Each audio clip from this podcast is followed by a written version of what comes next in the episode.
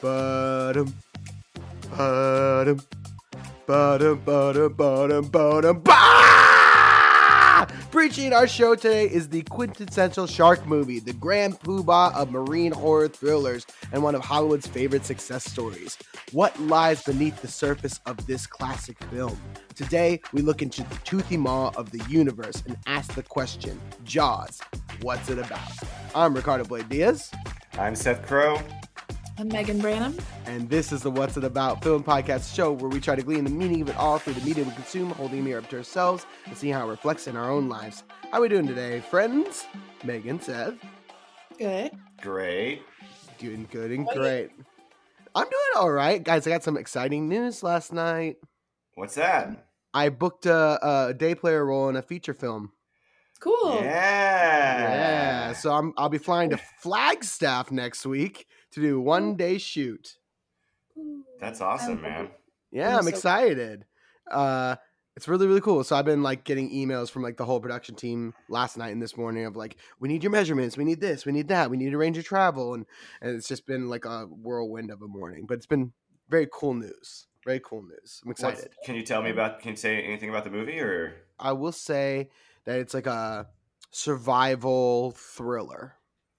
My part's Okay. very small. I'm just like in the very beginning, just like as like a you know a one scene kind of thing. But you know, with a, I'm looking at this as a, a really great networking opportunity with new people, uh, uh, you know, new director, new actors, people I haven't worked with before. I get to go to Flagstaff. I've never been to Flagstaff, so Where's Flagstaff? Is that it's in Arizona. A- Arizona? Okay. I Mm. love Arizona. You love Arizona? So pretty. Please take pictures. okay, I don't know how much time I'll have to take pictures because I'll Well- only be there for like a day. That's two. so many moments to take pictures, Ricky. That's fair. Uh, on you That's time. fair. I've I've been to Arizona by just like dri- I've driven through Arizona. I've never, I'm and I've been in the Phoenix airport. That's about it. Beautiful. I've heard that it really depends on which part you're in because when I went, I was in. I think we drove through. We, we really were just in Sedona, which I've heard is kind of the the peak of Arizona. I've heard like less positive things about other spots there. Mhm. I'm curious about Flagstaff. Yeah, Sedona's like I mean anywhere the Grand Canyon's at in, in Arizona is apparently like gorgeous. So Yeah.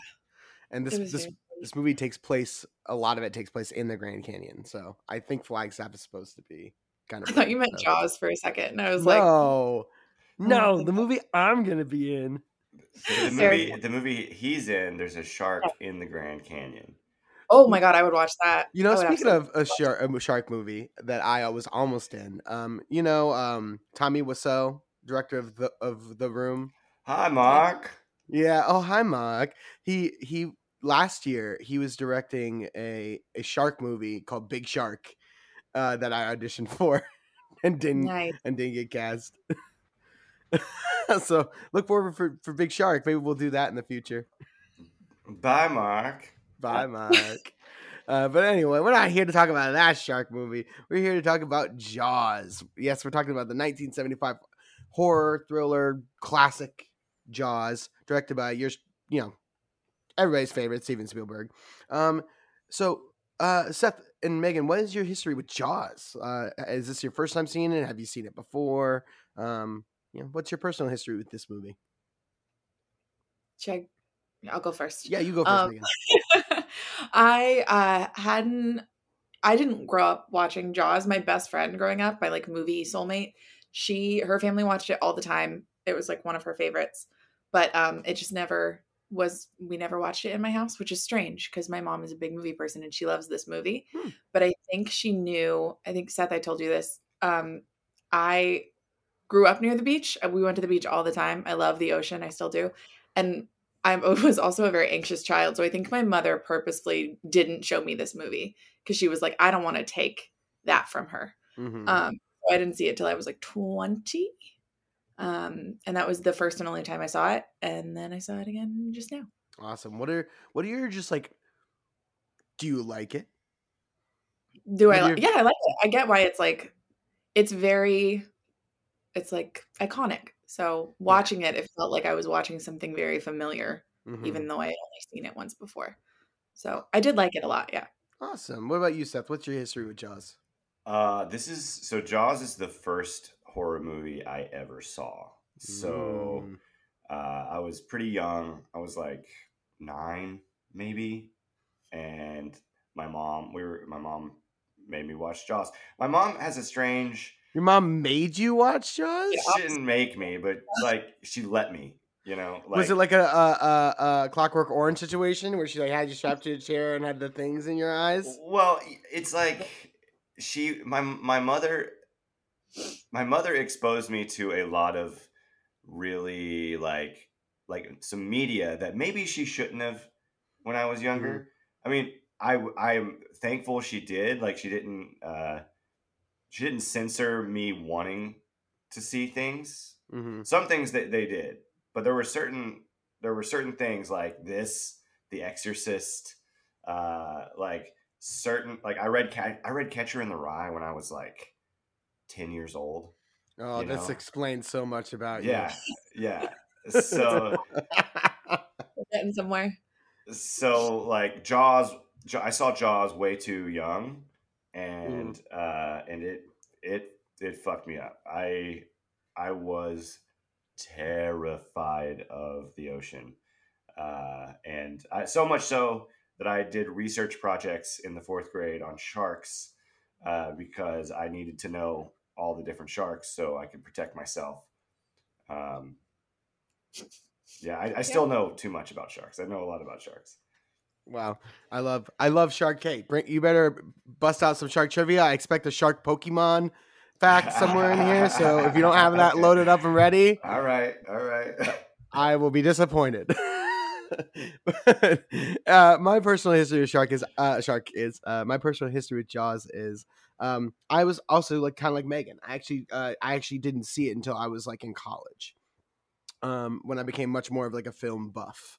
Uh, and started like going back and watching old movies. Um, a lot of my like introduction to movies was like watching stuff with my uncle, who's also a huge film buff. Uh, and so he introduced me to a lot of things like Blair Witch was first time I watched that was with him. Uh, uh, The Exorcist was that's another one I watched with him for the first time. So he was would introduce me uh Monty Python and the Holy Grail. He introduced me to a lot of awesome older films for me. Uh, being a 90s kid, just didn't have a lot of knowledge of like the 70s and 80s films that were all classics. He brought those to me, and uh, but Jaws was not one of them, oddly enough. So I didn't see it until I was in my tw- my 20s, you know, in college at some point. And yeah, it's I think it still holds up to this day. It's a really, really well made movie. And knowing, you know, as we'll get into a little bit later, knowing some of the uh, uh, production troubles of this film makes it even that much more impressive that it is so coherently and well told, considering that it's not how they planned on telling it originally. Um, but uh, great, fantastic movie, and a lot of rich themes to explore in it, which we're going to be doing once we talk about how this film came to be. So, a little bit about the history of this film. So, this film was directed by Steven Spielberg. We all know Steven Spielberg, uh, the director of Firelight, The Duel, The Sugarland Express, Close Encounters of the Third Kind, 1941, Raiders of the Lost Ark, E.T., Extraterrestrial, Twilight Zone, the movie, Indiana Jones and the Temple of Doom, The Color Purple, Empire of the Sun, Indiana Jones and the Last Crusade, Always, Hook, Jurassic Park, Schindler's List, The Lost World, Jurassic Park, Amistad, Saving Private Ryan, AI, Artificial Intelligence, Minority Report, Catch Me If You Can, The Terminal, War of the Worlds, Munich, Indiana Jones and the Kingdom of the Crystal Skull, The Adventures of Tintin, Warhorse, Lincoln, Bridge of Spies, The BFG, The Post, Ready Player One, West Side Story, and this year's one of the uh, Oscar frontrunners, The Fabelmans. Could you those- could you repeat that? I missed. I'm, Absolutely, absolutely. So he did Firelight, The Duel, Sugarland Express, Close Encounters of the Third. No, I'm just not going to do the whole thing again. You're funny. You're funny. You're funny. Uh, and this film was written and as two official uh, co-writers on it. Uh, Peter Benchley, who wrote the original novel for the film, uh, but also had a few of his other novels adapted into films, including The Deep, The Island, The Beast, Creature, and the TV series Dolphin Cove and Amazon. Uh, this film also had another writer on it who is Carl Gottlieb. Carl Gottlieb was known more as an actor and a comedy television writer who worked on the Smothers Brothers Comedy Hour, The Music Scene, The Bob Newhart Show, All in the Family, and The Odd Couple. So that's the players in play here. Uh, but let's get into the story just a little bit. So the story of Jaws is a tale featuring a shark terrorizing a commercial lake community that first emerged as a novel written by Peter Benchley in the 70s. Before the novel was even published, film producer David Brown came across a description of the novel in the literature section of Cosmopolitan magazine, which his wife, Helen Gurley Brown, was the editor of at the time. In the article, the book editor commented on the novel saying it might make a good movie. So Brown brought the novel to his Universal Studios producing partner, Richard D. Zanuck, and the two producers read the novel eh, all in one night. And then they purchased the film rights to Benchley's novel in 1973. The producing duo found themselves treading water when it came to time to attach a director to the film. Originally, they wanted the Magnificent Seven slash The Great Escape director John Sturges to direct, but ended up giving the job to future Heat director Dick Richards. However, Richards and Brown and Zanuck didn't quite see eye to eye on the film, and Richards was dropped from the project, leaving the door open for a young up and coming director named Steven Spielberg to toss his name into the ring. Sorry, Seth. I thought you had a question. You like raise your hand like you had a question. Uh, no, I thought I thought Meaghan had a question. Sorry, I heard a name I recognize, but I'll talk about it later. Okay. Sorry, I have my notes in front of me, so I can't. I'm not seeing my two co-hosts here because I have my notes in front of my face. I made a very like animated face. I didn't know that anyone saw it. Sorry. no, please stop me if you guys ever have something to say. Because I literally can, and my notes are literally blocking your faces, so I literally cannot see you. Okay. I'm dressed as Steven Spielberg today. Oh, that's what you're dressed as. I Seth, Seth, I didn't. uh I didn't see a difference. I thought you were just doing like a warm weather kind of like welcome to spring thing. Well, no, I, I just wanted to wear my glasses because because they're my because if if you have nice big glasses, you hunt sharks. So I was just gonna say that they all had the big glasses. so, but then I realized that this is the hat I wear when I want to look like Steven Spielberg, and then I I realized I is that your Stefanski hat? It's the Steve Stefanski. The Steve. Stefanski. Yeah. We're off track, but it's okay. Yeah, it's okay. All right, back into it. um, so yeah, Steven Spielberg tossed his hat, his name into the ring. However, as principal photography grew, grew closer, Spielberg found himself getting cold feet and tried to opt out of his deal with Universal, but Universal rejected that and said he's not allowed to leave. So, I guess he'd just have to go make the movie or something. I don't know. the script went through several rounds of rewrites. The first three drafts were done by Benchley himself, but he admittedly didn't have the screenwriting experience to bring the characters to life for film. So Spielberg tried to get several other writers to do draft the script, but many people turned him down until the Odd Couple writer Carl Gottlieb came aboard, who was a personal friend of Spielberg's. At first, he was just brought on to do a comedic polish to add a little bit of levity to the script, but eventually he ended up doing an entire page one rewrite during during principal photography, writing scenes the night before they were shot.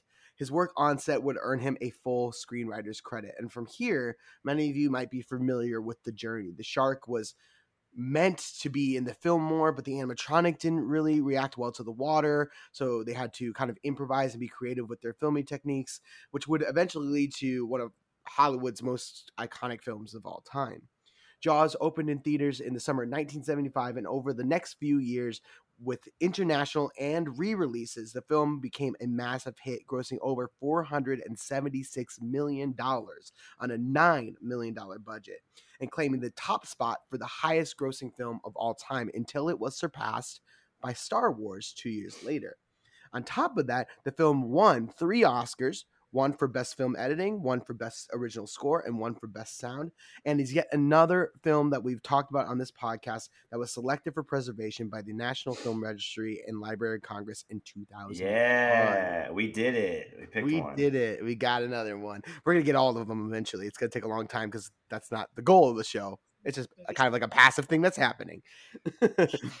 a rising tides raises all ships, as Spielberg would go on to be widely considered one of the best directors of all time, and Jaws to this day is held up as the golden standard for filmmaking and monster movies alike. That is the story of Jaws. Woo! Woo! Yeah. What were you gonna say, Meaghan? I just uh, this it the reason I didn't like speak up is because it's not it's inconsequential. But Helen Gurley Brown, I just started to read uh, "Sex and the Single Girl," which is a book by her, um, and I got some I have some beef with it. So oh, I just the beef. Where's I the just beef? got heated. She's she just says some weird stuff. She just says some crazy stuff. Well, she's from a. She founded Cosmo, so there's gonna be some some weird stuff. That's true. Anyway, I, I had no idea she had any tie to this movie. hmm Big time director Brown and Zanuck uh, at Universal in that era, huge. Um, but uh, different era. um, when did she write this book? Was it written like a long ago, or is it like a newer book that she's released? Oh no, Sex and the Single Girl. I want to say because they made a movie about it with Natalie Wood in it, so it's got to have been. Oh, it's old, yeah. was originally published. Um, it was published. The movie was 1964. Gotcha. The book So was old book. 1962. Yeah. 62, old book.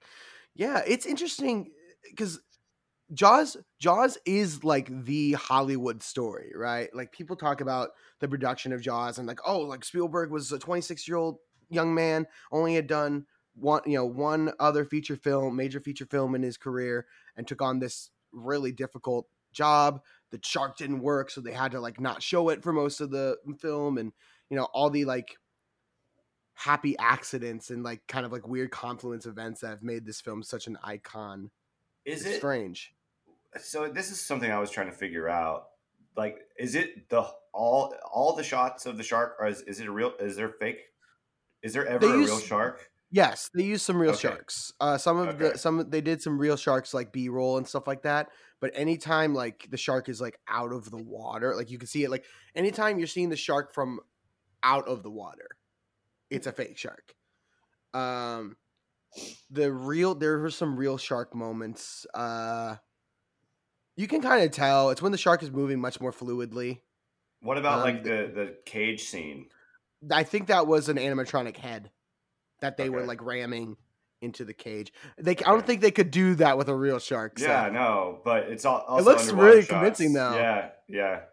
Yeah. Well, the, so the animatronic was designed to be underwater, but then like as like it- it got into the water, kind of like the same thing. The same thing kind of happened on Jurassic Park for them too, where they had the T Rex and the T Rex animatronic was working really well, and then they did put on the rain effects, and the rain, like the the like silicone or like whatever it was, the skin was covered in, absorbed the water, making it heavier, so it like would start to like malfunction.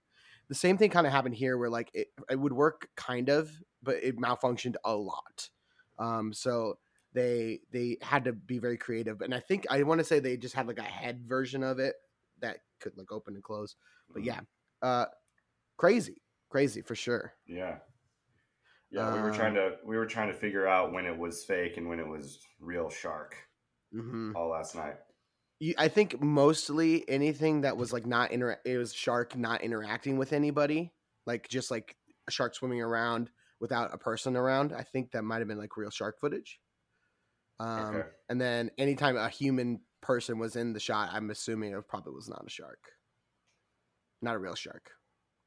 You know, you know my favorite human person moment in this movie is Please tell me. is that is that guy that's in the boat that gets eaten that he's like in the the little like Dewey boat the Mm, with, where the kids are in the pond, hmm you know, and Yeah. and he's like out there and he's like, "Hey kids, hey, what are you doing over there, kids?" it's like it's so clear they gave him no dialogue. They were just like, "Hey, uh, be in this boat and say something. say something to these kids." And then the shark comes, but it's just fun. It's uh, I'm sure that's is probably what happened. Cause like I said, Yeah. considering they were re- Yeah. they were writing this movie while they're shooting it, Yeah. which is Hey. crazy. Uh, what, what's, what's these kids doing over here? It's in the pond. It's in the pond. Uh, so silly, so silly, but iconic, wonderful, wonderful movie. Uh, yeah. Oh my gosh. Uh, I'm very excited to talk about this movie, but we got to talk about what it is first. For anybody, I mean, I don't know what you're doing here if you have not yet uh, seen the movie or ever ever heard of what it's about, but we're gonna we're gonna be talking about what is this movie? What is the plot of this movie? Seth, you know what time it is. Dun dun dun dun dun dun dun dun dun dun dun. Forgot the words. It's it's Oh. riding with Ricky. Dun dun dun.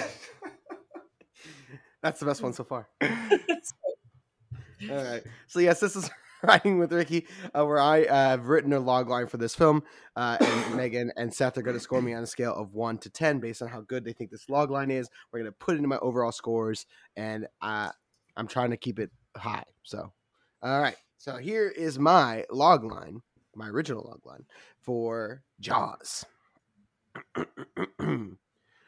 A quiet New England beach community gets terrorized by a massive man eating shark. That's it. Ten. Yeah, 10. Ten. Yay! Yay, yay, yay, yay. And last week's Jeff, you said you said uh, you should never give me a 10. You know, I'm full of shit. Yeah, I pretty know. much. I know that. All right. All right. So that's double tens. We average that out. That's an average of 10 today. I'm going to go ahead and add that into my scores. And while I add, here's an ad. Do the ads. Do the ads.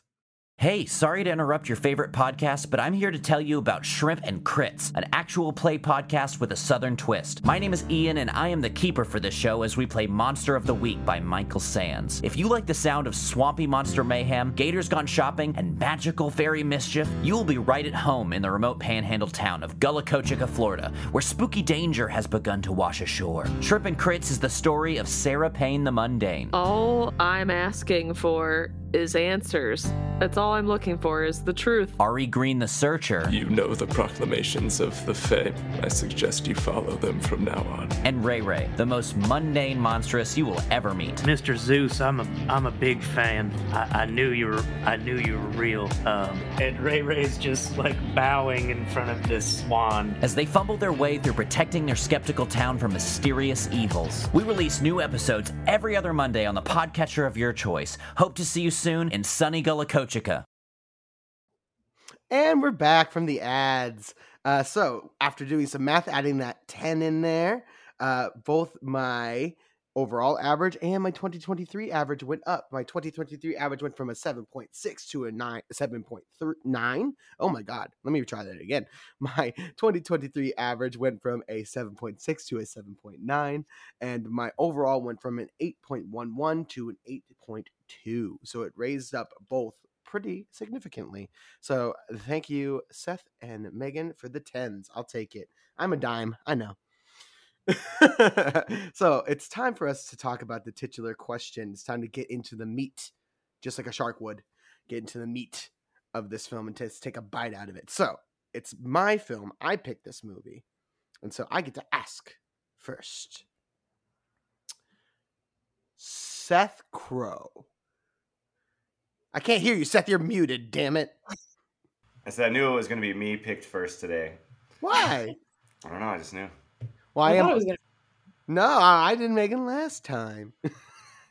Not that it matters. We all get to share. Seth Crowe, Yes. Jaws, Jaws. What's it about? So this movie, I was trying to. There was something about uh, watching it as an adult that was very different. Um, I actually heard the dialogue. You know, like as a kid, like I remembered like two lines, like "We're gonna need a bigger boat" and and "Smile, you son of a bitch." You know, like The like, iconic the- lines. yeah, those are the only lines I remember from the movie, and everything else was just me being afraid of sharks. Uh, so it was interesting to like hear the dialogue and like actually hit get the like backstory for all these characters and like because like as a kid I was like why is why is this science guy on the boat like why is he there you know like Speaking of which, is he Ri- Richard Dreyfuss kills it in this movie. Yeah, he's great. He's great as that as that character. like uh, it, it- but it never made sense why there were three of them to me it just Mhm. like it just it just needs to be the the sheriff and quint like as a kid Mm-hmm. i didn't get it um so this watch there was a word that kind of bubbled up in my subconscious as i was as I was always watching it. And I think if I have to come up with a theme gleam for this, which Yeah, I do, gleam a because theme. that's that's the that's what we do on this show. Yeah, gl- gleam a Uh, theme. Uh, I would say this movie is about lurking responsibility. Oh, okay. So uh, another way I would lurking. I like the word lurking because it evokes the jaws, kind of like. But it's it's not about it's it's about the responsibility that you should take on, the responsibility that you might have to take on, and it's the about the responsibility that you avoid. So it's like there is this the the shark itself represents the weight of responsibility and the fact that it can strike at any moment you know? Mhm. um yeah because if you look at all three of the characters they are in some way either avoiding responsibility or taking on responsibility uh in their life like like the easy one is brody. You know he's moved away um from the city to avoid crime essentially. Like he's he's wanting a, an easier life. He's wanting uh, a life where he doesn't have to think about walking down the street and getting shot or something like that you know? Where and then you have like quint who takes on the responsibility for all of his dead brethren from the past and his whole life has become killing sharks because he feels responsible in some subconscious way for all the death of his fellow soldiers. And then you have uh, Hooper, who is Hooper, right? Mhm. That's his. Okay. Hooper is this rich kid who feels like he is supposed to take on more responsibility, because so he like has become this oceanographer. He doesn't have to do anything, right? But because he was raised the way he was, like he was raised wealthy, he feels responsible that it's his job to, you know, be a scientist and and discover uh, like study sharks Mhm. you know and and yeah so that that that bubbled up in me this this responsibility responsibility was the word that hit me as i was watching this movie so yeah I totally I totally see that. It there is a lot of you know, if we want to use like a nautical metaphor on this or a, you know, to use some nautical imagery, it's like a, an anchor that weighs them that weighs them down, right? There's yeah. they have they have baggage um which is interesting. Um and it's it, you're right it's something that's like under the surface. I think this film is very easy to take very superficially. Um you know you can enjoy it just as like a kind of like a horror thriller shark movie. Kind of what these types of movies have become ha- and had become over time is yeah. kind of these B movie schlock fests of okay, we can just go gore, heavy gore and and violence and just kind of let the thing be crazy and off the wall bananas uh zany. Um but this film I think has a lot more to say and it, but it is under the surface and it's not quite as uh uh obtuse as other films are in that way. Brody in particular, I think Brody is very interesting. You're right. It's like we learn more about Brody and why he's there because they definitely him and his family don't fit in to this mm-hmm. town at all, and it's they'll very, never be like, an they- islander Exactly, they'll never be an islander, and and even just the way they like exist in that town, everybody else is running at a different on a different wavelength than them, and and you see it with like Brody, especially like his like response to danger is so much more heightened, where everybody else is like couldn't possibly be danger here, Mhm. couldn't possibly be dangerous. Like you're being ridiculous, and he's like, "No, I think there's danger here," and everybody's like, mm, "I don't think so." Uh, they don't want they don't want the responsibility of danger Right, right. Because then, yeah, what? But also, and this maybe dips into my theme a little bit the the financial burden yeah that this that that this film is a little bit about capitalism. Yeah I mean, it's a lot of it about capitalism. It's about it's about greed for me, um, and I but I think within that is like this idea of like to pair with yours, Seth. When does your responsibility to do the right thing or like your your your responsibility to do what do the thing that you need to do when does that overcome your responsibility to make money you know and and and i get this i get i get like here's the thing as annoying and frustrating as these townspeople and this mayor like makes me like makes me viscerally angry watching this movie because like you can make it you could draw a direct comparison to the way that this mayor behaves in this movie to like the norfolk train situation that we have going on right now in ohio and pennsylvania right? People cutting corners people skimping on safety measures to make more money to increase profits and be and like nothing could possibly go wrong. And then a horrible tragedy happens. And even still they say no no no. Couldn't possibly. Couldn't possibly be what we did. And we see this happen all the time. Bp and you know with the oil spills so like this happens constantly with large corporations these these skirting of and and lack of care for people's people's general safety because money. Mm. And on a small scale which i think this movie i think does really really well as far as like this is a community that depends on this mon- influx of money during this time. And without it a lot of them probably cannot live. And so i think you can forgive i guess some of like the small business owners and things like that of being like i get your concern. It's just one shark. it's just one shark exactly. And and even then a lot of them don't even don't even really necessarily think that that's a big deal at all you know? Um and so I, I mean, the greed i think over over supersedes for a lot of people the need to care about humans and our responsibility to each other you Yeah. know what about you Meaghan what, what were you feeling on the kind of at the surface or even a little bit deep, bubbling deeper for you in this movie Um, well, before I get into that, I also your point about him ignoring it until it becomes like a the mayor ignoring it until Mhm. it becomes like a bigger problem. I think it's interesting that it was his line that his kids were on the beach too. I was like, that feels very like until it happens to a lot of the time the people in charge of stuff they don't golden rule things. They're not like you know they can't put themselves in other people's situation or they can't think it all the way through until it happens to them Mhm. um, which is very frustrating. Um, i agree with the responsibility thing for sure and the capitalism thing. I was getting a lot of this movie reminded me of home a lot and i feel like there were some like just a few lines about you know belonging there and how you might feel like you belong there and how you build your home and defend your home and when you really feel like you are rooted somewhere. I think it reminded me of home because it's a beach.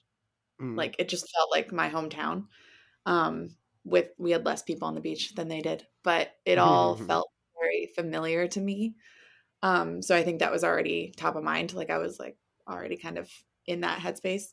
But i think there's something to dissect there about like the shark that the ocean is its home and now this is its feeding ground. So it that's its home but then the men of the town they all have a different kind of maybe quint feels like the ocean is also his home and he's defending that and the people that he lost there. And then you know brody is trying to find his footing and at a certain point when he um, takes their son back and she says or he says do you want to take him home and she says new york or or home and he's like no here home and i feel like that's after he's like shed some blood for this place and like really fought for it um and i think that's interesting because i'm like is it your i mean it's the shark the sharks gotcha like the shark was there first so that's yeah I- I- I don't something know, I'm sometimes I get that. I get. I- It's, you make a good point, Meaghan. I think this movie, as opposed to where the Jaws franchise goes later, uh, makes it clear that this shark is just sharking. Like, yeah, he's this, being shark yeah, this shark. They they go out of their way to make sure that we know that this shark is doing generally normal shark behavior up until like maybe the very end here. But like, Mm. it's plausible that a large shark could make their way up to that region and would become very territorial of that region. Sharks need to eat a lot. They, you know, like the movie goes out of their way to make sure, like, hey, like this shark is doing normal shark behavior. This could happen to you. Well, you know, like I think about uh, even as like I was growing up, uh, and Seth, you might remember this. There was that moment where there was a shark swimming up the Mississippi River, right? Like everybody's like, "You don't remember this?" No. When I was a when I was a kid, uh, a shark swam from like the Delta in New Orleans and swam up the Mississippi River and made it all the way to St. Louis before it died because it can't live up there, but it did. Bull sharks can swim 50 miles inland. I hate that fact. You said that to me before. I Yeah. hate that. Yeah. Yeah. And I like sharks. I'm very, you know, It's but you know sharks are really really resilient and they do s- yeah, and they do sometimes get to places where they shouldn't. They've discovered sharks in subterranean volcanic like like reservoirs, which is weird. Like surviving where like animals should not be able to survive. Sharks are super duper resilient. I mean, they've been around for hundreds of millions of years. So like they're super resilient and they're they're the kings of the ocean, you know what I mean? They they they're the apex predators here. Um, so I like that this movie up until the very end where the shark like starts like trying to sink the boat and things like that. Like this shark is a little bit smarter than most sharks and and much larger than probably most sharks would be. And so like there is like this little bit of like this is a super shark of some kind. But like they never dwell on the fact like this shark is smarter than other sharks. It's just Mm. it's just a large old shark that probably sharks aren't stupid. They learn, you know, and they're naturally curious. And so it's it's a lot of this behavior is plausible. And the movie's like it's a shark being a shark. And and it kind of like I think Hooper said it best. He's like, there's two ways to get rid of the shark. Kill it or cut off its food supply. yeah. Right? Yeah. Like this is a big shark. It needs a lot of big prey. If there's not a lot of big prey in the water out here, meaning not a whole lot of people to eat, the shark will move on. Mhm. And they just refuse refuse to listen to it. Yeah, they refuse to listen to that. And I think to go back to Meaghan's point about home, what do you do to defend your home? And I think there is a higher there's the hierarchy of needs, right? For these people, the financial windfall that they get from their 4th of July celebration in Amity is something that they think is worth protecting for their home, right? They need that money. And that's where almost all their income comes from throughout the whole year. Um, one person says one day of, It's like of three 4th of July weeks. is three weeks. Dramatic. It's three weeks worth of worth of money, which is a lot for a small business. You know, it's it's. Go ahead, Seth. No, I just there were several moments in this movie that were like hilarious, like when there was like the false alarm about the shark and everybody's like running in back to Mhm. the beach. There's like this shot of this woman just holding her baby and just is like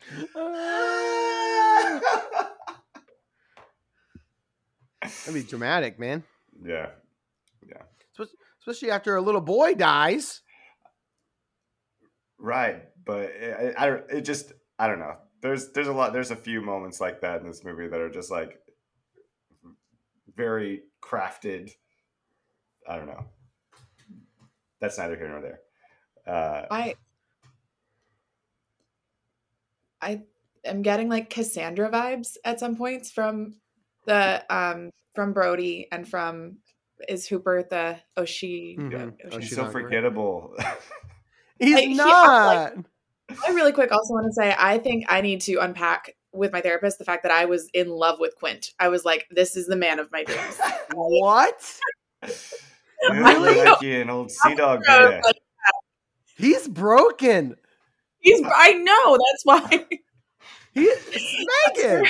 He makes me so mad in this movie Why? why? because I don't understand his logic at the end. Like I, I, I don't get what he's doing when he destroys the telecom, and then he like he just decides to to run the the engine into the ground. You know, like You know what it is for me? And this is this is a sub theme that that I I found in this movie, and it comes al- al- really almost more in the second half of this movie.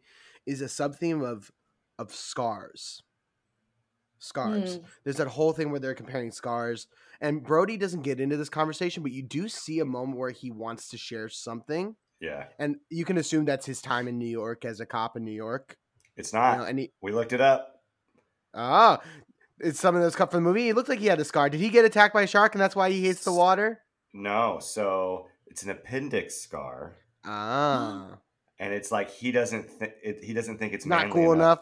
Yeah, to share. Oh, that's very interesting. That's fair. That's cool though. But still, like there isn't. A, well, then that even is more like I, up to the theme of like trauma, trauma comparison, right? Comparing, Yeah. comparing suffering. That's what we're doing. That's what we do on this podcast. It's just me and Ricky going. Look at this- look at this emotional scar. It's true. I mean, honestly, and that's what they do. That's what they do. And there is, I think, to to your point, Seth. For me, Brody, not Brody, sorry, uh, Quint has an emotional scar along with his his actual scars, but he has an emotional scar of what these sharks did to him, and the and he, like you said, he structured his life to be a shark killer. Now that's his life. Is I'm a shark killer. That's all I've dedicated my life to killing sharks, and so the yeah, and we see him and Hooper go back and forth. There's a pride thing. Quint does not want to admit he's ever wrong, and that he's not the epitome of of shark domination. Right? I think it's a pride thing. I think he destroys the telecom because he doesn't want anybody, any Coast Guard or anybody coming out to to, to kill the shark for them. that, that makes more sense. Like, I can see the glory thing. Mhm. You know, like okay, he wants all the glory, but the running the engine into the ground doesn't make no, sense. so so this is what I think. I think he think I think his pride extends to his boat, as in Mm. uh, his boat is his extension. The orca, it, which is a killer whale, right? Yeah. it's a killer. The orca, and even in actual nature, orcas do kill sharks frequently. Yeah, Orcas pick on sharks a lot, actually. Orcas, orcas, legitimately are the number one meanest animal in in the ocean. They're so scary. They're really mean. That's like proven. They're nasty, nasty things. Um, but anyway, uh, so it's you know, his boat is an orca. It's a killer. It's an extension of him, and he believes that his boat is as stubborn as he is. That it won't. It, it- he pushes it because he thinks he can take it, and it's not going to break. It's a pride thing, and it, it leads to his death. I read it. I thought he knew. Like he was just like. I think he figured this was the logical conclusion of this mission of his like, you know, Oh. mythological character arc. Like I think he just knew. He was like, "All right, this is. I'm gonna die fighting this shark as some sort of like penance for." that's more The boat believable. I, I, for yeah, I think he was just blinded by that. And he was like, this is my story. This is how I pay for this. And I'm going out with this shark because it's the only way I can. I just think he was like resigned to it. And he was so blinded by that. He was willing to take everyone else down too. this is how I die because I should have died with my mates. Like, go, yeah. He's like going into battle. yeah. That's interesting. That's not how I read it at all. Because like when he when the shark jumps on the boat and starts to like submerge it, and he's like slides down, it legitimately seems like he does not want to die. Mhm. You know, he seems very scared and not Yeah. happy about it.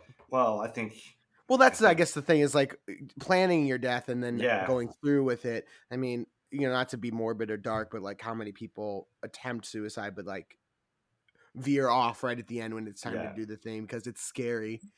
Um, that's fair. So I, that's just not how I personally felt because for me, Quint embodies this scar, the scar of his humanity.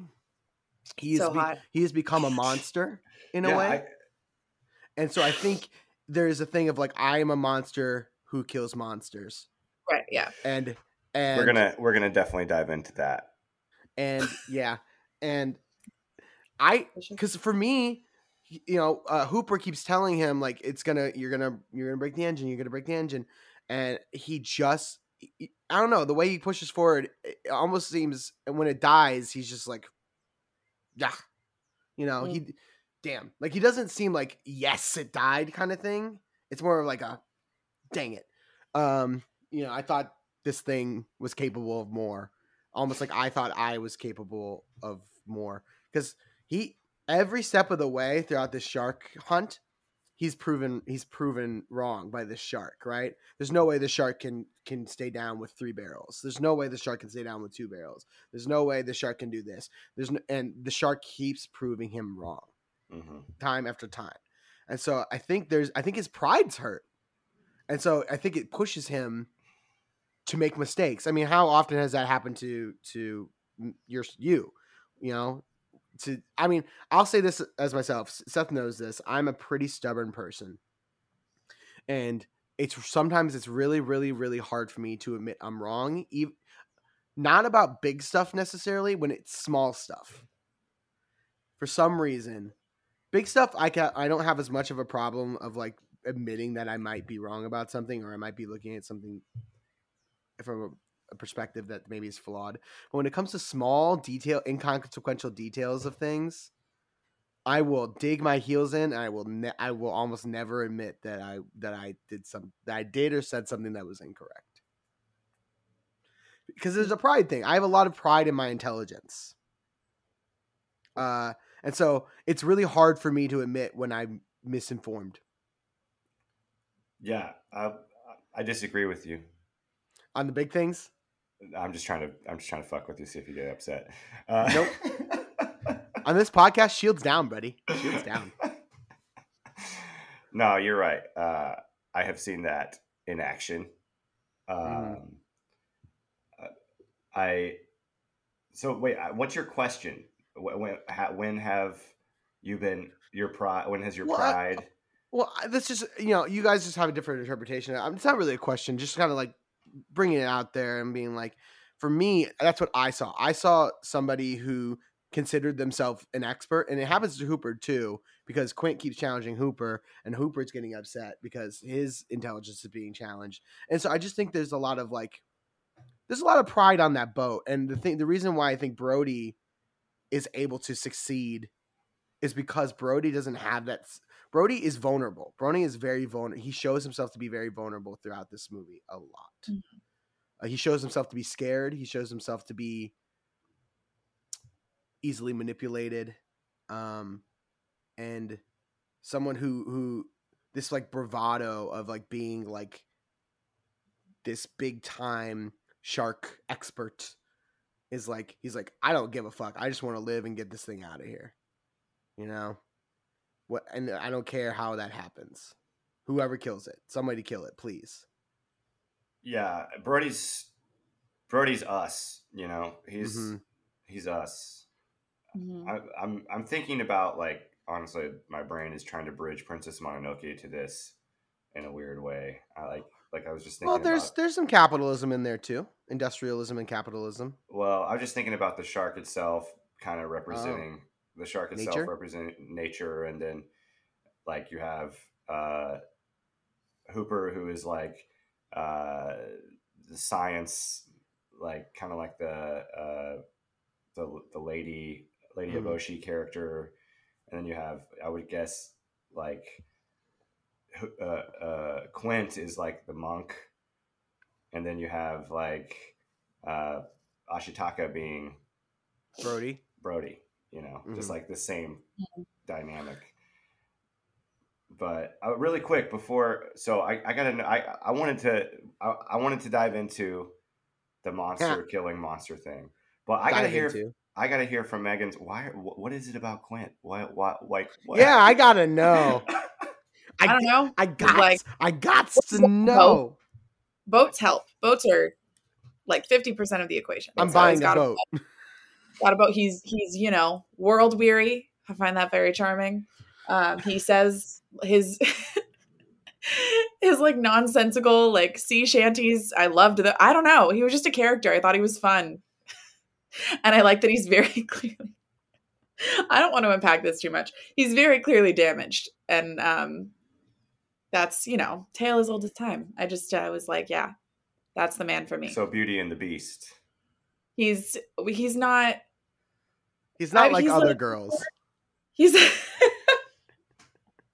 he takes himself less seriously than the beast does you know he's got like a just a little just a little weird i love that Hmm, okay. I, I'm, No, sat- I don't want to. I'm satisfied. I'm satisfied. I'm trying to think of like if I can pin it down. I think it was really just like if I met that man in real life, I would be fascinated by him, and he has a boat. And really, those are the two. Those are my like. If you're like a, really strange and you have a boat, okay. that's dangerous for me. I will probably end up on a Dateline episode. I would Well, go he's mad. no Gregory. He's no Gregory Peck. I would definitely go mad if I owned a boat. Yeah, Yeah, I like Like Ahab style. like water. I don't know. Like water time is different than regular time. I don't know if you've Uh. ever experienced that, but like when you're on a Yeah. boat, it time moves way slow. I don't know why. I don't know why, but it does. And so I think I would lose it. I would I would lose it. I would just I would I would be I would start talking like that, you know, just mum- great. mumbling under my breath, just like random things. I like that he lives by his own his own. He's in his own reality. Yeah. He's operating under his own his own boat rules. Yeah. Yeah. Uh so so I to try to personalize some of this um so because this was the first horror movie I ever saw uh I've thought a lot about sharks in a shadow self realm so uh the monster in me is like represented by a shark. Um, jokingly, as a kid, I would go to the beach, and I I've always had like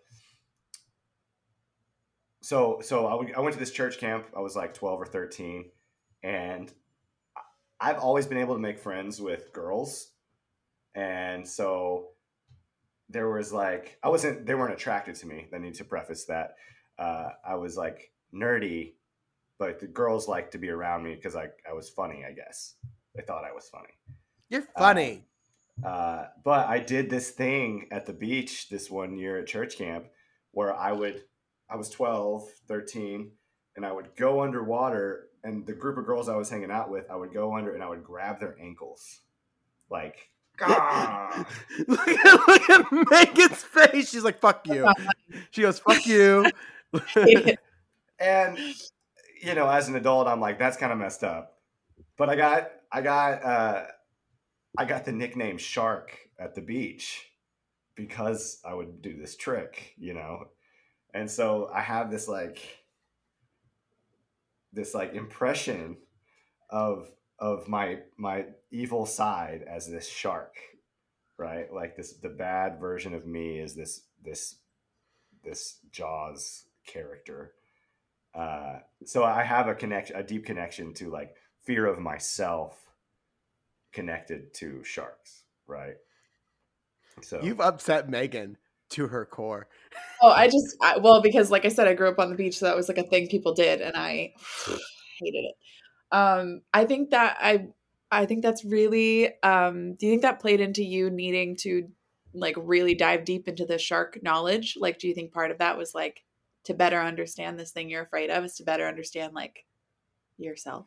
maybe I mean I don't I don't I, I don't think I made those connections, the self connections until later. Okay. You know, like the self connections are like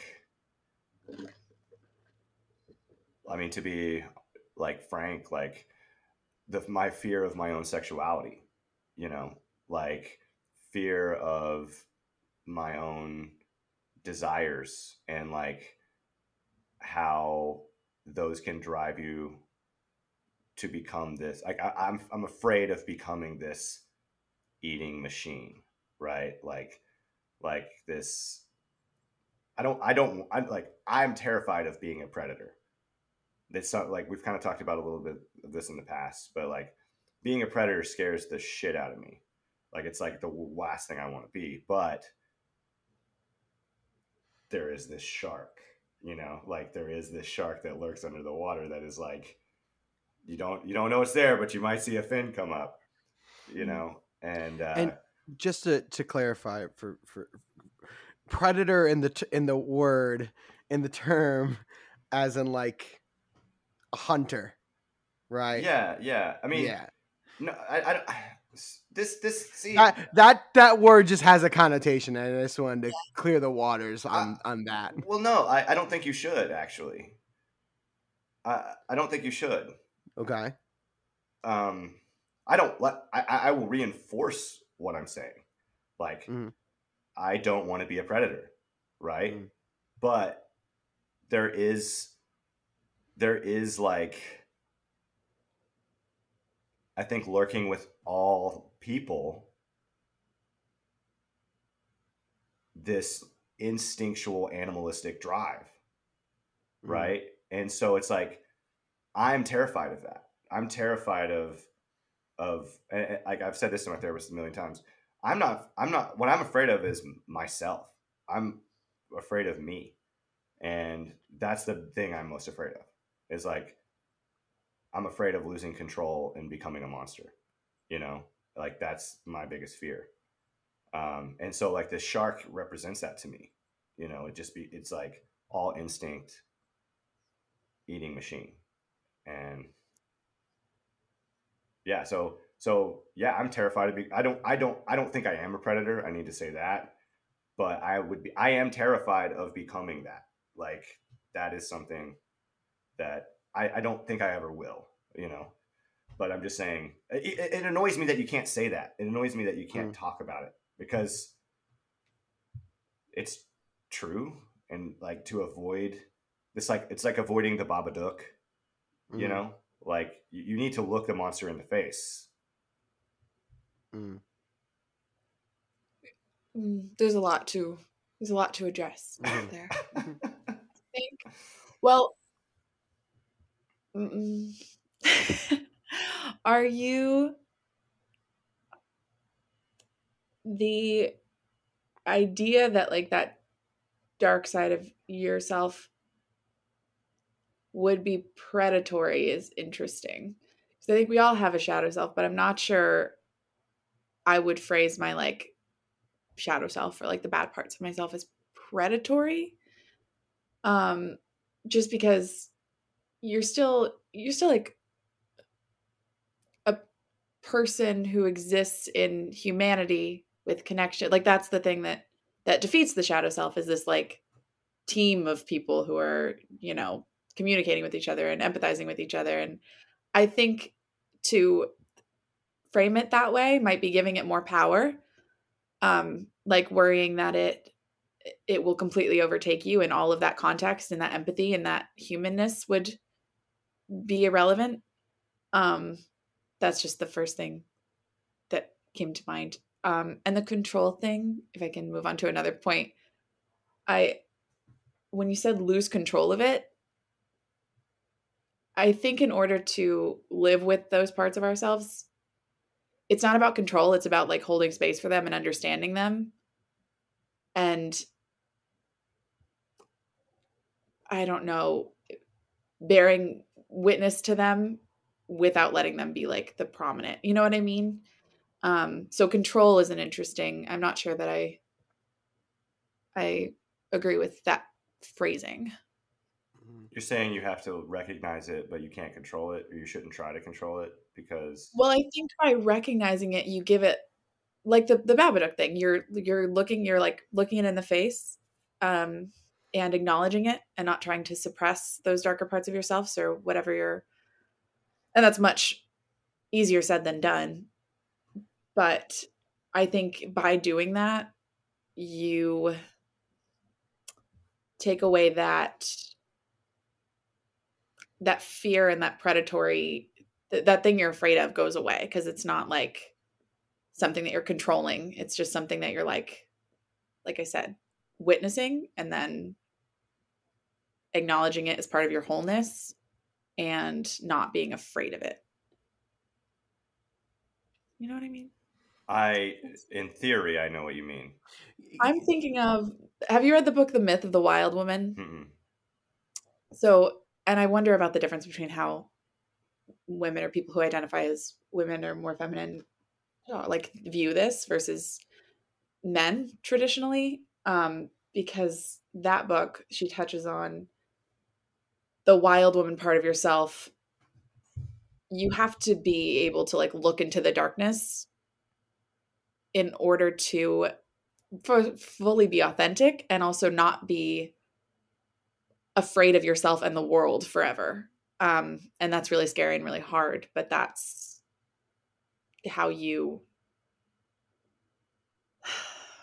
I don't know. I think I think trying to control it is is where it like starts to push back, you know? I I Like trying I- down is like I, I will agree. I will agree with that. Um, know?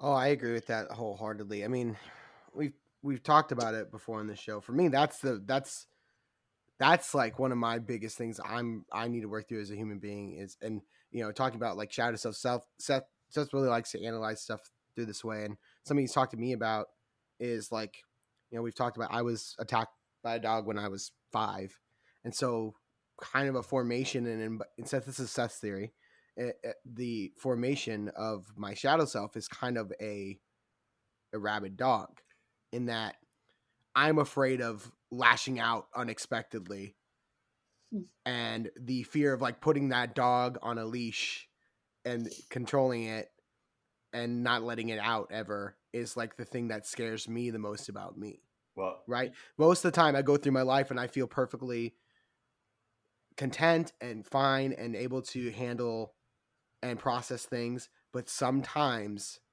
and that's the thing about a, a, a dangerous dog, was like you just don't know when it may lash out. the only, I need to say why I said that. Mm-hmm. Sure, you Uh, can you can talk about it. Well, I just no, it, it like you when we did the clown stuff, Mhm, you drew yourself your face, your clown face as a dog. mhm. And so I thought that was really interesting because usually when you create your clown self, it is a reflection of something inside you you don't let out.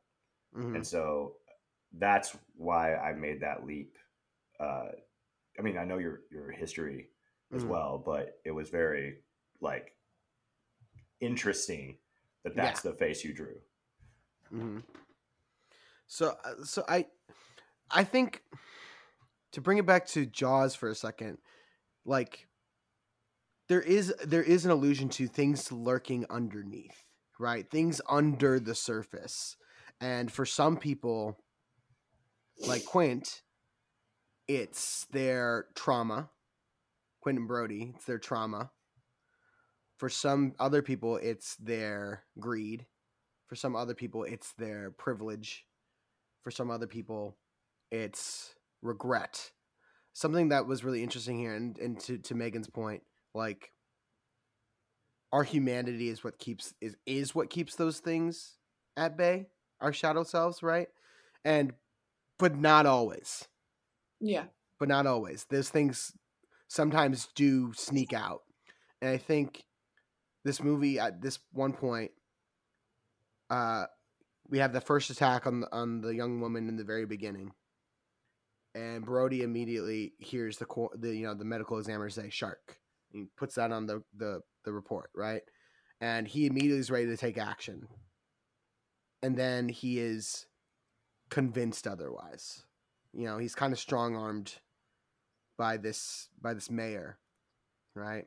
And i think it's because he does not feel like he belongs in this community yet they are able to leverage the fact that like you're not from here and like you don't know how we you know how this all functions and and like Mm. you wouldn't want to like come into our community and like ruin everything for us would you?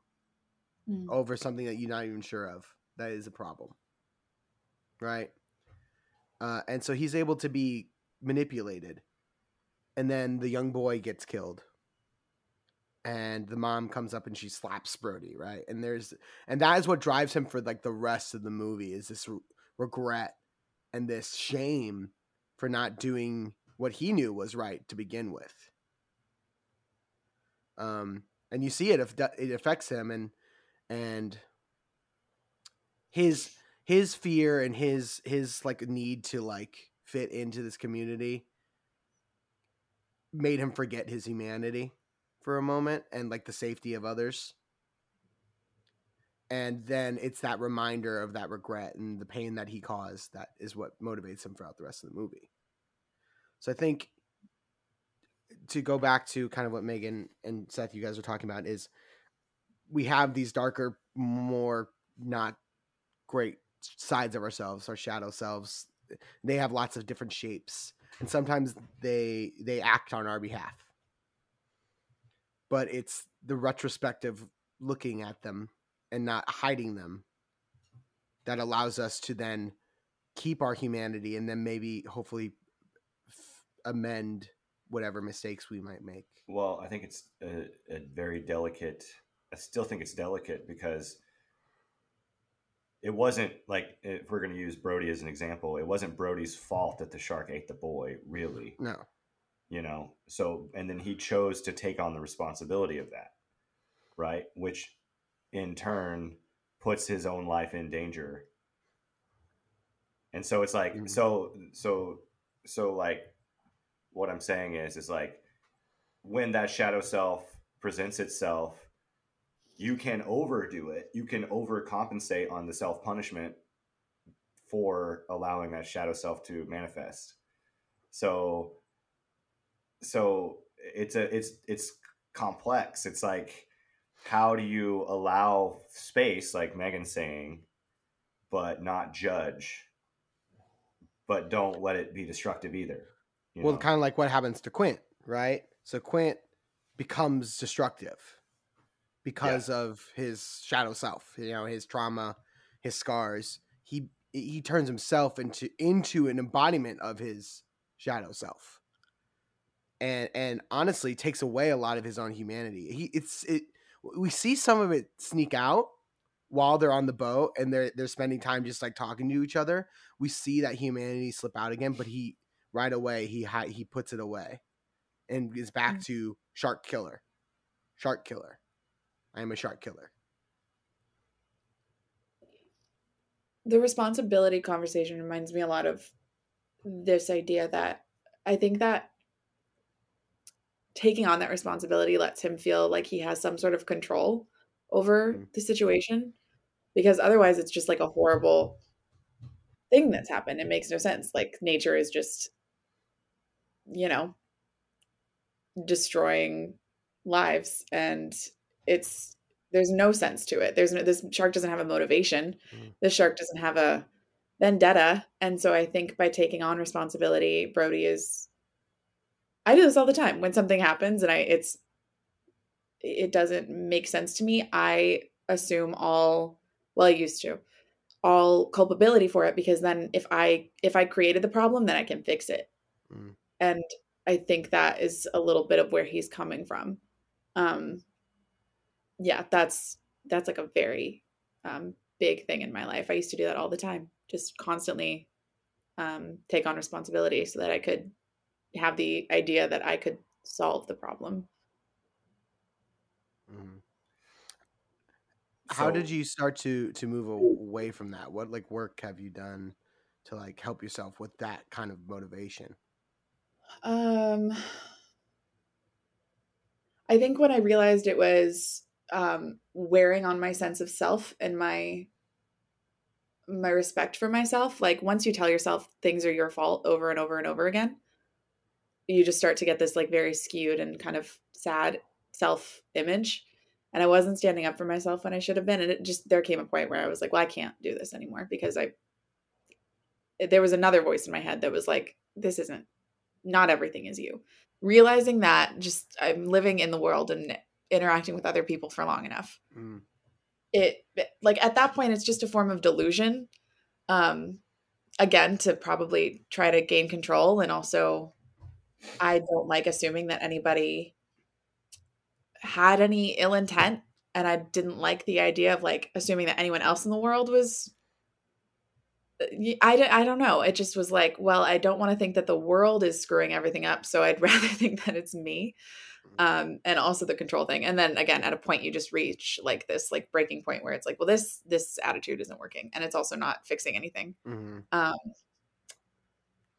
yeah, I'm not sure how that part applies to so, Brody. s- well no i think you you make a good point is that Brody like it's tough because like culpability is such an interesting concept in general of like who who's culpable for what and it, like is there a degree of like of blame to be put on here? Like of course it's not brody's fault. It's nobody's fault that the shark is here. The shark made its way here all on its own before anybody even knew it was there it, it took a life you know? Mhm. and nobody even knew that it was there. It's not it's nobody's fault on the first on the first attack. However there is some culpability here once you know it's it's determined it's a shark you know? The medical examiner said definitively shark attack clearly you Mhm. know? And and then you know the mayor gets involved and greed and capitalism and all that stuff kind of makes its way in and they get to the medical examiner and the medical examiner recants and even though brody i think brody still thinks that that there's a shark out there you know Yeah. even, you know you know we see it when he's at the beach and he's he's watching the water and he's constantly he's on high alert because he thinks that there's still danger and so as the chief of police it, d- he was convinced and kind of strong armed to not do to not do anything and like there's an argument to be made that like he actually doesn't have any power because of the way the the town is set up uh bureaucratically. He needs approval he needs all this stuff in order to do any of that stuff. So he just doesn't he literally doesn't have the power but he also doesn't put up much of a fight either so Yeah. i i get what you're saying of like it's not really brody's fault it's indirectly brody brody does bear a little bit of responsibility here maybe well, then it's also the mayor's fault. well, uh, I think more culpability hangs on the mayor and the medical examiner for sure. Yeah. Because if the mayor didn't lean on the medical examiner, maybe the medical examiner would have also helped Brody through all these steps of this process, this bureaucratic process, and given him some legitimacy with his claims, right? And then, but once you lose the medical examiner being like, no, it was a boat. Um, yeah, it's tough after that. it is. Also, it's hard when the two, if those two people, it seems like would bear the brunt of the guilt. But if they refuse to take on that guilt, if they're just like, nope, don't think Mhm. it's my fault.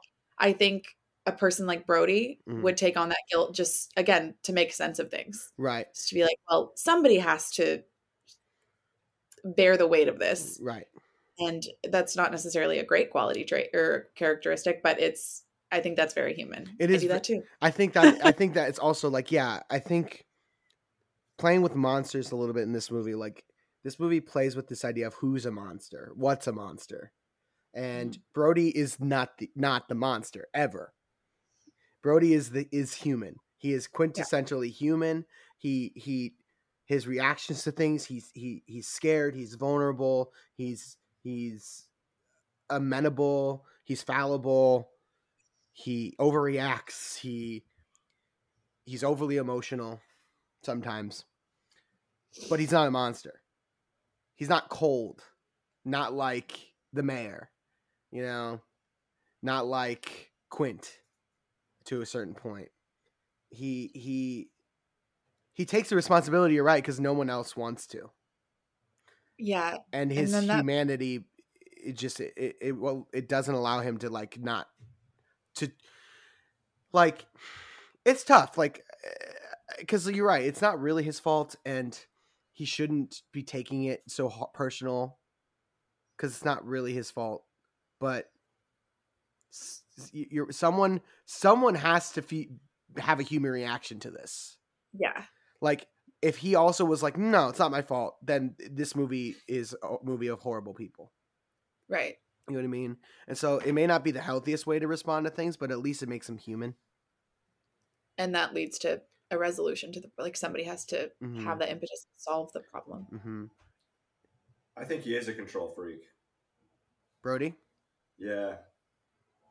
Like the fact that he's like on the beach, like like in that that scene at, before you know things get super serious, like that he's gonna do something to mm-hmm. stop this shark, you know, and and like the fact that he's like the fact that he takes on the, all of this responsibility is evidence to me that he is a control freak. Like that he. Well, he's a that he's a police chief in general. Me would would suggest yeah. that. Well, that's probably why he left. That's I mean that's why he left New York is because he felt like he had one man can make a difference in this town. Mm-hmm. You know, he can't do anything in New York because he's just one person. But in this town, he can control the crime. He can, con- you know, like he's he's so so concerned about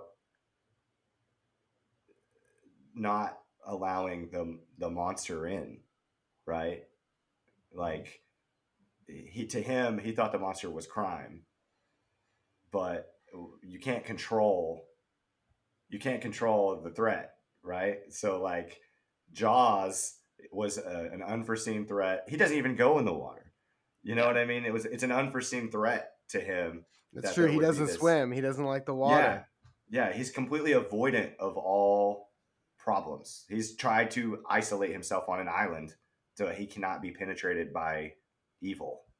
Mhm. But the evil is there. And Mhm. I mean, I think that's a great, like, now that we've said this, it's like, that's great. Like, I think that's fucking cool as shit. Like, as a representation for the shadow self, right? Because you don't know where it's going to come from. And it's like, how, so how do you face it?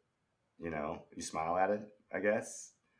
Like, show me your smile, you son of a bitch. You know, like, like, how do, how, like, you, you can't know, like, that's the whole thing about the shadow, right? You can't ever, Yeah. yeah. So it's like, It's always I- I- behind so- you Or under you. or underneath you. well just to like just to kind of like put this into a zip drive of something uh uh of of of theme and idea and like what we've been talking about like i hear what Meaghan is saying about the shadow self and creating space for it and not judging it and and allowing it to be um like not giving it power but at the same time like that's not that how do you do that? Like how do you because it could be a fucking giant shark that eats you whole you know? Like like I thi- okay so i think uh, a, the human representation of this is like serial killers right? Like like I, if you asked a seven year old child what do you want to be when you grow up they would never say jeffrey dahmer you know? But like that monster was created where is the responsibility and the culpability of that monster being created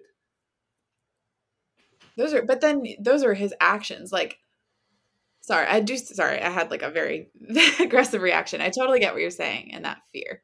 I do understand that. Um, I do think that that might be giving it. It's the Voldemort thing, right? If you like never look at it or like think about it, then Never know. say its name. yeah, then it's um, more powerful that way. But um, fear of the name is fear of the thing itself. But um, the serial killer comparison is hard for me to kind of um, go along with, just because at that point, I think then the culpability. It's interesting to unpack where it may have started or what um, what in his or their background would lead to it. Whose fault is it? But at that point, it's the person who did it. Like it's the person who committed the crime, you know? And it's there's a difference between acting on every impulse and and having, you know, darker shadow self thoughts. Like, you know what I mean? There's you don't exist in a vacuum and you can control your actions and you know? I I I agree with you in a logical like if your si- if if your if your brain breaks Yeah, that's you're, terrifying. you're you're fucked you know yeah. And that's yeah. That's what I was gonna say. I was like, uh, uh, the idea of like, who's to blame for that monster? I don't think is always fair because some sometimes people you know, it's like sociopathy and things like that are still being studied, but like there's not always a reason for it. So, you know, sometimes it's just the way your your brain works. And Yeah. so whose Um, fault is that, right? Like, Well, it's the But then we're looking it's, for it's your man again. God. yeah, and we're well, looking, yeah, you're looking for control again to try to like, and sometimes it's just horrible nonsense. Yes. I I- I don't I don't disagree. I'm just saying like my my whole point is that there are monsters, Yeah. right? And there's Yeah. monsters within us. And to to I- I get annoyed at like I agree. Like here's the thing. Uh, I I don't think I am I, I'm I'm I gotta say this correctly. Uh, there's no fear in me really. I, th- there's nothing. I, I'm not. a- I'm not a. I'm not a violent person. Okay, that's not something that I I struggle with by any means. Okay, uh, violence is is I I can't do it. It's just not in me. But I. Uh, so that being said, I get annoyed at the idea that you're not capable of becoming a monster like if you if you have this if you have this notion in you that you're you're above uh corruptibility or that you, the circumstances wouldn't put you in a situation that could cause you to do something that you never thought you would do i think that's just wrong personally. Uh, and and so like for me i have to have a healthy respect for hey like you don't know like you truly don't know what you're capable of. And and you can do your very best and i think like things like therapy and uh, this podcast and like like talking about this stuff is how you have a better wrangle on those things but it's not it it, it, it, annoys me that you can't talk about that stuff that you're not supposed to that that me talking about this right now makes me sound like a predator or a serial killer or something like that. And that's not that's i think that's wrong. I think that's i think i should be able to to acknowledge the fear in myself without coming off as a threat you know Yeah.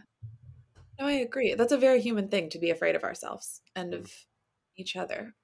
And I completely agree. I've had I'm a big like true crime junkie and I think those stories that are like like you said Ricky some or I think Seth somebody said like sometimes your brain breaks and that's like huge fear. Like I'm terrified of that.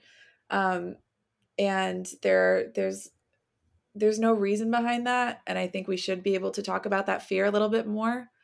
Um because maybe then there are tools that can be put in place like mental health stuff and and research and, and all of that other stuff i think the fact that we don't talk about it is not helping and that goes back to the it all goes back to voldemort Mm. every time Yeah, I I I tr- I agree with you, Seth. That like people don't want to admit that we are susceptible to situations, right? Scenarios like because nothing is forcing us to behave in a particular way. It's hard for us to imagine ourselves doing something deplorable, you know, or even or even you know, like think about like the I don't know his name, but the guy from 127 hours. Like imagine your arm is trapped under a rock. Could you saw off your own arm to save your life? Right. S- some people think they would. Some people think they wouldn't. But the truth of it is, you don't know whether you could or could not until you're in it. Mhm. Like that's the only truth of the situation is you don't know. And that's scary. You do not know what you're capable of. That's the scariest part about being a person. What sequence of events and scenarios could set you to What's an action? Exactly. what is under under the water what yeah. you- there's parts of you you can't see and and you can all you can do is try to imagine what's Mm-hmm. down there you know like and I don't know. I, I- really like this metaphor now. I'm, it's like I'm nerding. I. I I mean I I experienced this. So again, I'm I mean Seth, you you would know I'm also not a violent person. I not at all. Uh, I mean I'm tend to be ve- almost more nurturing in my nature. Um, however, there are times in my life where you know again there's that fear of like this like dog that can snap at you at any time. Uh, you know, especially when I was younger where I remember some times where I was pushed, you know, the bear was poked a little bit too much and I would snap. And I have unleashed on this is when I was young, young, young, like seventh or eighth grade type of thing. You know, seventh or eighth grade is getting in fights. It's like, I don't know. pretty normal. Yeah. At least for people who get bullied a lot, it's pretty normal to get in some fights. So I was at a friend's house. She was having a party. Um, and I was getting picked on, as I usually was. And at one point, I don't remember what this person did, but this was like a person I, again, people I considered friends, quote unquote, friends. Um, I don't can't remember what set me off, but he he did something, and I like something in my like you said, something in my brain broke, and I snapped on him, and I just went in, and I think it surprised him because he didn't even have time to like fight back because I just snapped so quickly, and right after the fight, I went in, like into a different room and I just cried because I felt so bad for what I had done, even though like I was pushed to an, extent that I just my I, my brain could not handle. After immediate after fact, kind of like kind of like Brody, there was an immediate like shame and regret for like the the lack of control that I had in that moment, and like the pain that I potentially had caused. And it's scary. Like that's honestly something that I run a- I eh, I run away from to this day because I don't know and built and I built up walls to maybe be like, okay, maybe it takes a lot more to get to get there now. Yeah, I, I think that it's like I said, super. It's very human to recognize that part we're afraid of and to acknowledge that we don't always have control, and that's very scary. But also to pay attention to that part that that felt that shame after and knew that you would hurt someone else, and Mm. you have that part of yourself too, and you have to weigh both. I mean, ideally, the I mean, this might be idealistic. I like to weigh the better stuff heavier, Mm. um, but at least acknowledging both. I think that's what sets. If we're going back to like the, you know, people who do like really horrible things, that's like a mix of nature and nurture and chemicals and and you know life experiences. But I think at least a part of it is that you, we ideally if we lose control at one point and you know get in a fight say something mean we take that experience and that feeling we got after and we don't do that thing later or it Mm. takes more to get there um, because we remember how terrible it felt to make somebody else feel terrible Yeah. Interesting conversation Jaws has gotten us to. Hmm. What lurks beneath the surface? What lurks beneath the surface for all of you at home?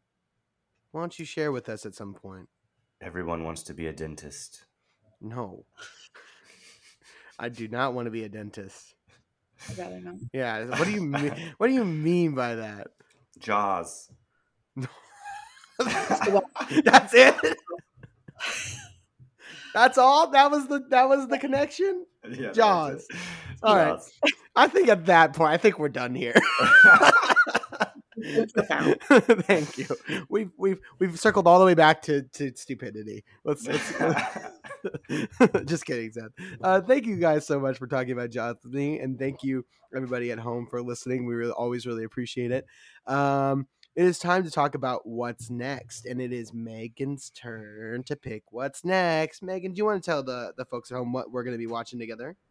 sure we will be watching moonstruck Moonstruck, 1987 Moonstruck. So I know. I know nothing about this. good. An all-time great Yes, all time great. Uh, so, if you're going to watch Moonstruck along with us, you can uh, check it out if you have a subscription to Paramount Plus, Showtime, Hulu, Fubo TV, Sling TV, the Roku channel, Amazon Prime, and YouTube. So, you can watch it if you have a subscription to any of those services. Or you can pay to rent it on Google Play Movies and TV, Apple TV, Redbox, and Vudu. So that's where you can watch Moonstruck along with us uh, if you so choose. Seth, tell everybody where they can find you. Yeah, you can find me at Seth Row Crow on Instagram. I'm sorry, no, I'm, I need to start over. Uh, that's not where you can find me on Instagram. You can find me at Seth Adam Crowe on Instagram. That's Crow with an E though, so S E T H A D A M C R O W E. You can also find me at the Birdy Word on Twitter. That's T H E B I R D Y W O R D. And you can also find me at my website, sethcrow.com. And Meaghan? Yeah, you can find me on Instagram, Meaghan underscore Jane sixty one M E A G H A N. All right. And I am Ricardo Blayde Diaz. You can find me at Ricardo Blayde Diaz uh, on Instagram and TikTok. And you can find this show, the What's It About Film podcast, on Twitter, Instagram, and TikTok. On Twitter, you can find us at We Have Pod What, on Instagram at What's About Podcast, and on TikTok at What's It About Pod. We post new episodes every Friday morning. That's where you can find us on Spotify and Apple Podcasts. Uh, again, uh, hop on those social medias, share with us what, what your thoughts are, and uh, let us know if there's movies out there that you would love to hear us talk about. Because honestly, we wanna we want to engage with you. We want you guys to feel like you're part of the show and that you have some uh, some ability to control what you want to hear. So please let us know. All right, Meaghan and Seth, thank you so much. And once again, thank you to you all out there, and we will see you next week. Bye. Adios. Bye.